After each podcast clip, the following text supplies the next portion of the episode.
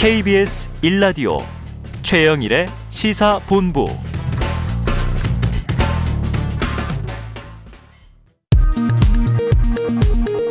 이 시각 라디오 정보센터 뉴스입니다.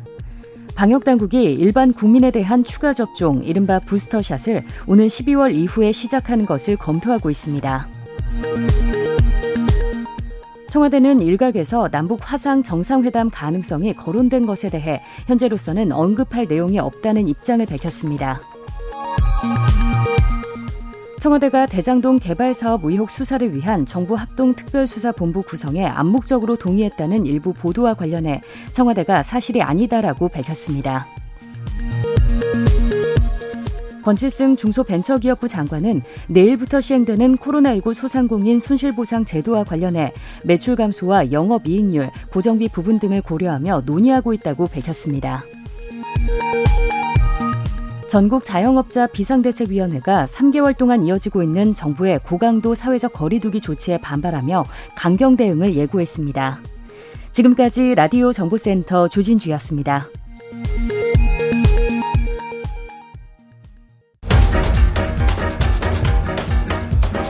최영일의 시사본부 10분 인터뷰.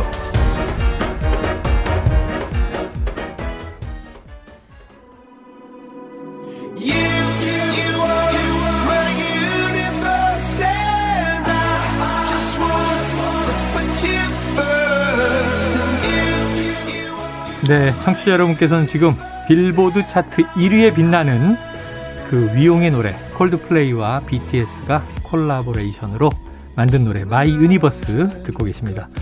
자, 단 10분 동안 이슈의 핵심을 10분 짚어드리는 10분 인터뷰 시간인데요. 오늘은 10분이 좀 아쉬울 것 같습니다. 이 BTS가 콜드플레이와 함께 발매한 My Universe가 빌보드 차트 정상을 또다시 석권했는데요. BTS의 노래 6곡이 차트 정상을 차지했습니다. 이게 1960년대 비틀즈 이후 어, 최단 기록이라고 합니다. 오늘은 특별히 김영대 음악평론가 모시고요. 레전드 행보를 보이는 BTS와 해외에서 케이팝의 위상까지 폭넓게 이야기 나눠봅니다. 김영대 평론가님 어서 오세요. 안녕하세요. 김영대입니다. 네. 반갑습니다. 아미들의 멘토로 유명하신 저희 아미가 가장 좋아하시는 평론가. 아유, 서로 덕담으로 시작을 했습니다. 자, 평론가님 이제 이 아이돌 팬들이 더 좋아하는 평론가로 유명하신데 스스로 어떻게 자평하세요? 아주 그런 얘기 나올 때마다 너무 사실 좀 부끄럽고 그런데 네. 그냥 굳이 이유를 말하자면 음. 좀 진심이어서 네, 아이돌 음악에 대해서 그냥 뭐 이렇게 기계적으로 아. 뭐 한마디 더 얹는 정도가 아니라 네. 진짜 좋아하고 관심 이 있으니까 어. 아마 좋아하는 사람들끼리는 또 통하잖아요. 그러면서 또 합리적인 분석도 더해주는. 네, 감사합니다. 네, 전문성과 함께 또 이 공감 능력까지 갖추셨던 거예요. 자, 이 방탄소년단과 콜드플레이가 함께 발매한 My Universe. 음악이 참 좋더라고요. 네네. 빌보드 핫 101위에 올랐는데 지금 콜드플레이가 참 이 세계적으로 유명하고 팬덤이 엄청난 뮤지션인데 콜드플레이가 BTS의 덕을 봤다. 이런 우스갯소리까지 나올 정도라고 합니다. BTS 위상이 이제 그만큼 높아졌다는 건데요. 자, 콜드플레이. 국내 이제 게시판들에서는 줄여서 콜플. 맞아요. 자, 덕 봤다고 할 정도냐? 김영대 평론가님은 동의하세요? 몇 년 전만 해도 네. 콜드플레이랑 BTS랑 뭔가를 함께 한다는 것만으로도 음. 아무도 믿지 않을 겁니다. 아. 네, 그런 그런 일이 있겠어? 네, 네. 지금은 이제 마, 말씀하셨듯이 콜드플레이도 BTS 덕을 봤다라고 말할 정도가 음. 저는 당연히 됐다라고 됐다. 생각합니다. 근데 야. 어떻게 보면 상호 덕을 봤어요. 음. 그러니까 음악이라는 게 우리가 하나로 인식하지만 사실은 음악이 가지는 다양한 팬덤, 네. 그들이 어떤 소구하는 그 층들이 다 다르죠. 음. 콜드플레이가 상징하는 또 그쪽 팬 층이 있고요. 네. BTS가 또 소구하는 층이 있는데 그 둘을 엮겠다는 것이 사실은 이 콜라보레이션이 가지는 어떤 궁극적인 아. 의미 아닙니까? 네. 이제 그런 것들이 이제 성공을 했다라고 봐야 되고 사실 콜드플레이가 물론 엄청난 그룹이기도 하고 뭐 음. 비틀즈 이후로 가장 성공한 영국 밴드라고 불리고 있긴 네. 하지만 지금 사실 위상으로 보면은 BTS의 인기가 그들보다 못할 것은 없죠. 음. 그래서 제가 이제 뭐 영어를 써서 그렇지만 BTS의 지금 어떤 위상이라는 거는 미국이나 영국의 팝스타가 있어도 좋고 어. 없어도 상관없는 그런 어. with or without의 네. 그런 저는 위상이 돼 있다 저는 그렇게 생각을 해요. BTS가 거기까지 갔습니다. 자, 콜드플레이 2008년 이후 13년 만에 핫백 1위를 한 거예요. 그렇죠. BTS와 함께 오랜만에. 콜라보함으로써 그래서 이런 농담도 나오는 것 아닌가 싶기도 한데 자, 같이 협업한 콜드플레이 사실은 이 비바라 비다라는 곡을 들으면 맞아요. 많은 청취자분들이 아, 이 노래 부른 뮤지션이야? 월드컵하고 올림픽에 정말 많이 쓰이거든요. 그런데 그래도 우리나라에서는 콜드플레이 모르는 분들이 꽤 되셔서 한번 얼마나 유명하고 얼마나 대단한 그룹인지 좀 소개해 주시죠. 이럴 땐 쉽게 설명해 드려야 되잖아요. 네. 네 60년대 비틀즈 이후로 가장 성공적인 아. 영국 그룹이고 네. 사실은 영국 그룹일 뿐만 아니라 팝 그룹으로서 가장 네. 성공적인 그룹으로 이제 꼽히고 있고요. 음. 앨범만 뭐 1억 장을 넘게 팔았고 그리고 2000년대 이후로는 뭐 비교할 만한 어, 아티스트가 없을 정도의 네. 인기. 그뭐 그래미만 뭐 스물 여 차례 올라, 아, 서른 여 차례 올랐고 일곱 네. 번이나 수상을 했습니다. 네. 그리고 이게 이들이 투어로 유명해요. 그 큰 스타디움에서 하는 투어 있지 않습니까? 맞습니다. 그런 것으로 뭐 전혀 비교할 뭐 유일하게 비교할 만한 그룹이 있다면 U2 정도. 아 U2. 예, 그 정도의 야, 위상을 U2. 그렇습니다. 예, 네. 그 정도의 위상을 가진 그룹이라고 보시면 될 것 같아요. 저는 이 콜드플레이가 2016년인가 이 슈퍼볼 하프타임에 아, 공연을 하는데. 맞습니다. 이 브루노 마스하고 네. 비욘세하고 같이 네네. 했어요. 맞아요. 근데 그 중심에서 그냥 장악력을 끌고 나가더라고요. 아, 음악도 좋고. 그룹이죠. 자, 이 유명한 콜드플레이와 BTS의 협업 어떻게 성사가 됐을까요? 뭐 정확한 사연은 이제 뭐 당사자가 아니니까 모르지만 네네. 일단은 BTS 측에서 이제 제안을 했었고 어. 콜드플레이에서도 새 앨범을 준비하면서 어. 떤 BTS와 같은 그룹과 이제 작업하고 싶은 이제 평소에 어. 떤 소망이 네네. 있었다고 네. 해요. 그런데 마침 그것들이 딱 맞아 떨어지면서 작업을 했고 음. 크리스 마틴과 이 이제 그 조니 버클랜드 같은 이 그룹의 멤버들이 음.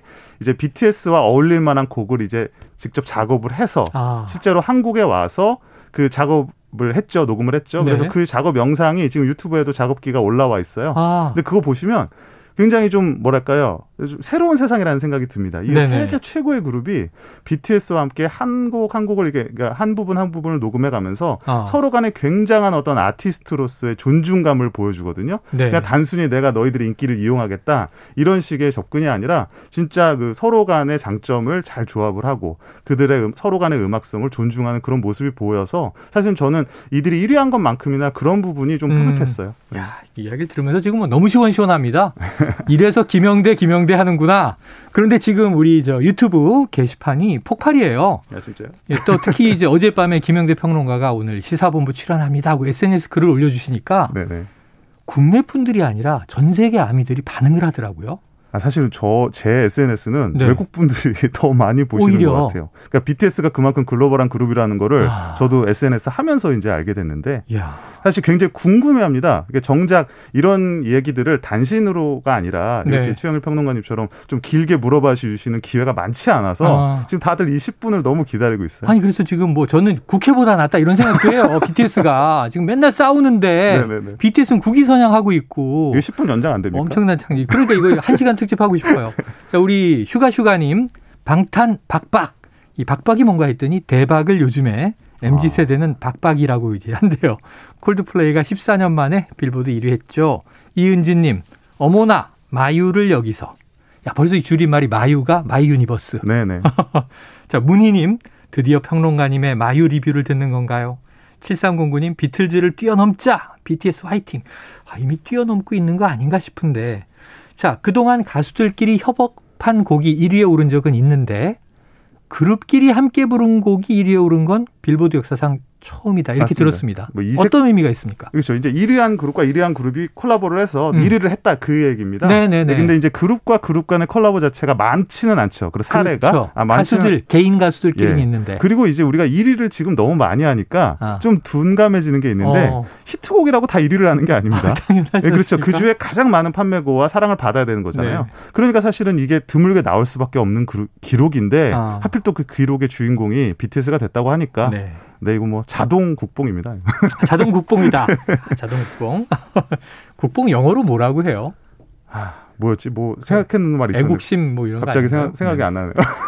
오토매틱 국뽕 네. 얘기를 해주셔가지고 자 근데 이 BTS 노래를요 My Universe 들어보면 영어만 있는 게 아니고 한국어가 분명히 들어있어요. 네, 네. 우리 가사가 귀에 쏙 들어오는데 자 그럼 콜드플레이라는 해외 유명 가수와 협업한 곡에 한국어가 들어있다. 이것도 좀 의미가 남다르지 않습니까? 의식을 하고 있다고 봐야죠. 의식하고 네, 있다. 그러니까 저는 이제 하나의 제스처라고 생각합니다. 네. 그러니까 좋게 보자면은 음. 콜드플레이라는 그룹이 BTS라는 그룹을 어, 단순히 우리가 이들하고 함께 콜라보라는 게 지, 그, 그치는 것이 아니라 네. 이들이 이 곡에서 잘 어울릴 수 있게 많은 장치를 마련했다라고 저는 봅니다. 아, 그 중에 네, 하나가 네. 이제 한국어 가사를 넣을 수 있게 어떻게 어. 보면 더 큰 그룹이죠. 그러니까 예. 전통적으로 봤을 때는 그런 점에서 어떤 그 우월 의식, 그러니까 서구 그룹으로서의 우월 의식을 갖지 않고 음. 자신들도 그 한국 가사, 한국어 가사를 부르면서 어. 자연스럽게 이렇게 어울리는 분위기를 만들어냈다라는 점 그런 게 아. 이제 좋은 것 같고 그 점에서 그래요. 역설적으로 이제 BTS의 위상을 또 네. 알아볼 수 있고요. 예. 김용대 평론가에 대해서 지금 영어로도 댓글이 올라오고 있어요. 저는 해석을 해드릴 수가 없는데 어쨌든 끝에는 땡큐로 돼 있습니다. 아, 네. 김용대 평론가님의 BTS에 대한 어떤 관점, 시각 이런 걸 이제 좋아하시는 것 같아요. 자, BTS 노래 특히 가사나 메시지가 주목을 많이 받습니다. 왜냐하면 그동안도 당신 자신을 사랑하십시오. 나 자신을 사랑하라. 또 유엔 총회에서 연설도 그런 메시지를 맞습니다. 전했어요. 평화의 메시지.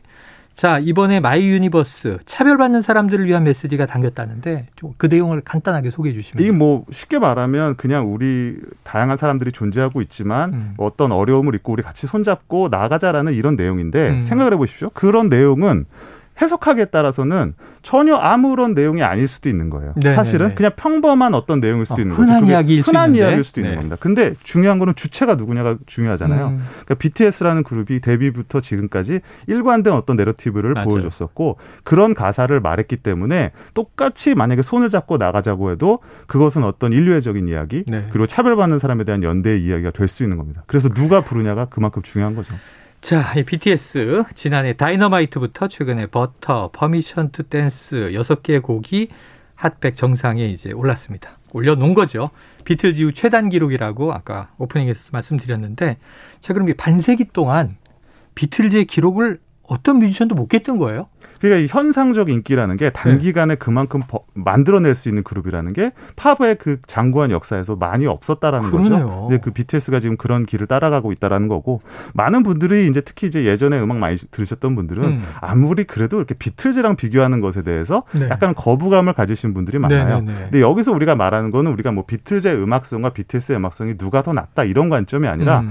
당시에 비틀즈가 당시 청춘에게 전 세계 사람들에게 미쳤던 영향이 음. 지금 BTS를 통해 기시감을 느끼는 거죠. 아, 이거 내가 본 것 같아라고 아. 사람들이 인정하는 겁니다. 그리고 지금은 이제 그런 영향력이 글로벌하게 퍼져나가고 있잖아요. 그래요. 그런 관점에서 봤을 때 BTS의 지금 영향력이 당시의 비틀즈보다 못할 것은 없다. 저는 그렇게 생각합니다. 야, 어마어마합니다. 그 사이에 뭐 마이클 잭슨도 있고 그럼요. 기라성 같은 팝 뮤지션들이 있었기 때문에 에이, 설마 반세기만이겠어 그랬는데 정말 반세기만이었네요. 그렇습니다. 자, 이제 BTS의 승승장구 계속될 것 같고요. 아까 이 영어 자막 넣어서 클립 만들어 달라는 요청으로 지금 해석이 되고 있는데 저희가 최대한 노력해 보겠다 이렇게 피디님이 답변을 주고 계십니다. 아이고 시간이 아쉽습니다. 다음에 이제 한 시간 특집 만들어 봐야 되겠어요. 네. 오늘 말씀 여기서 정리하죠. 고맙습니다. 고맙습니다. 자 지금까지 김영대 음악 평론가와 이야기 나눴습니다. 자, 한 가지 고지 말씀드리죠. 이 시사본부가 청취율 조사 기간을 맞아서 특별히 준비를 했는데요. 자, 그동안 뭐 땡땡 컵라면 이런 거 매일 드리고 있는데 원하는 간식 마음대로 골라 드시라고요. 이제 편의점 상품권을 아예 드립니다. 방송 들으시면서 문자로 의견 보내주시는 청취자분들께 편의점 상품권 편상을 쏘도록 하겠습니다. 짧은 문자 50원, 긴 문자 100원이 드는 샵 9730으로 의견 많이 보내주세요.